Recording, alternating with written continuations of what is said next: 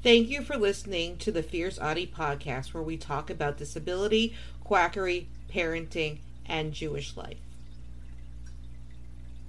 Dr. Carrie Allison is the Director of Research Strategy at Autism Research Center. She contributes to ARC's strategy and development and provides support to the director, staff, and students. Dr. Allison has a degree in psychology from Durham University and earned her PhD and postdoctorate at ARC in collaboration with the Institute of Public Health. She is also the research manager at Autism Research Trust. She conducted a study on school aged children using the Childhood Autism Screening Test, CAST, and a population screening study evaluating the quantitative checklist for autism in toddlers, QChat, for 18 to 30 month old toddlers. She developed red flags to make autism identification easier. She based it around the adult, adolescent, and child versions of the Autism Spectrum Quotient, AC. The AQ10 is recommended in the NICE Guidelines for Autism Adults, Diagnosis Management, CG 142. The guidelines on her ACT 10 were wrong and caused a lot of people not to be diagnosed. It took two graduate students to catch this horrible error. This error potentially caused many people not to get supports that they needed.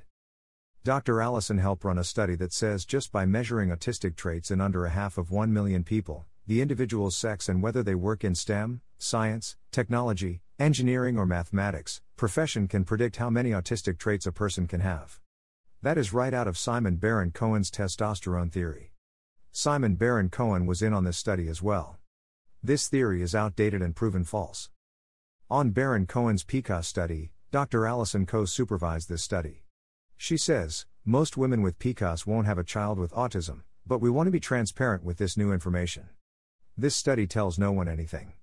PCOS is a common comorbidity with autistic people. This study was published in a journal called Nature, where a lot of quacks publish their bogus studies.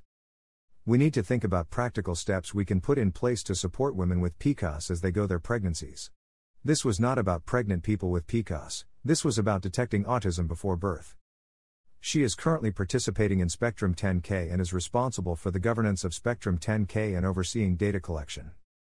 Sources https colon slash slash www.autismresearchcenter.com slash staff slash carrie allison slash https colon slash slash www.cam.ac.uk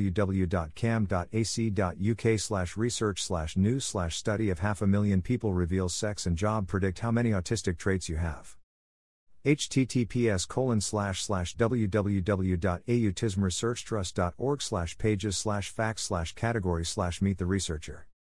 Greater than study finds slight link between PCOS in mothers, autism in kids. Greater than our team. Don't forget to subscribe or follow on Spotify, Apple Podcasts, Facebook, Twitter, YouTube, and Instagram. Keep on speaking your truth and never let your flame burn out. Thank you for listening.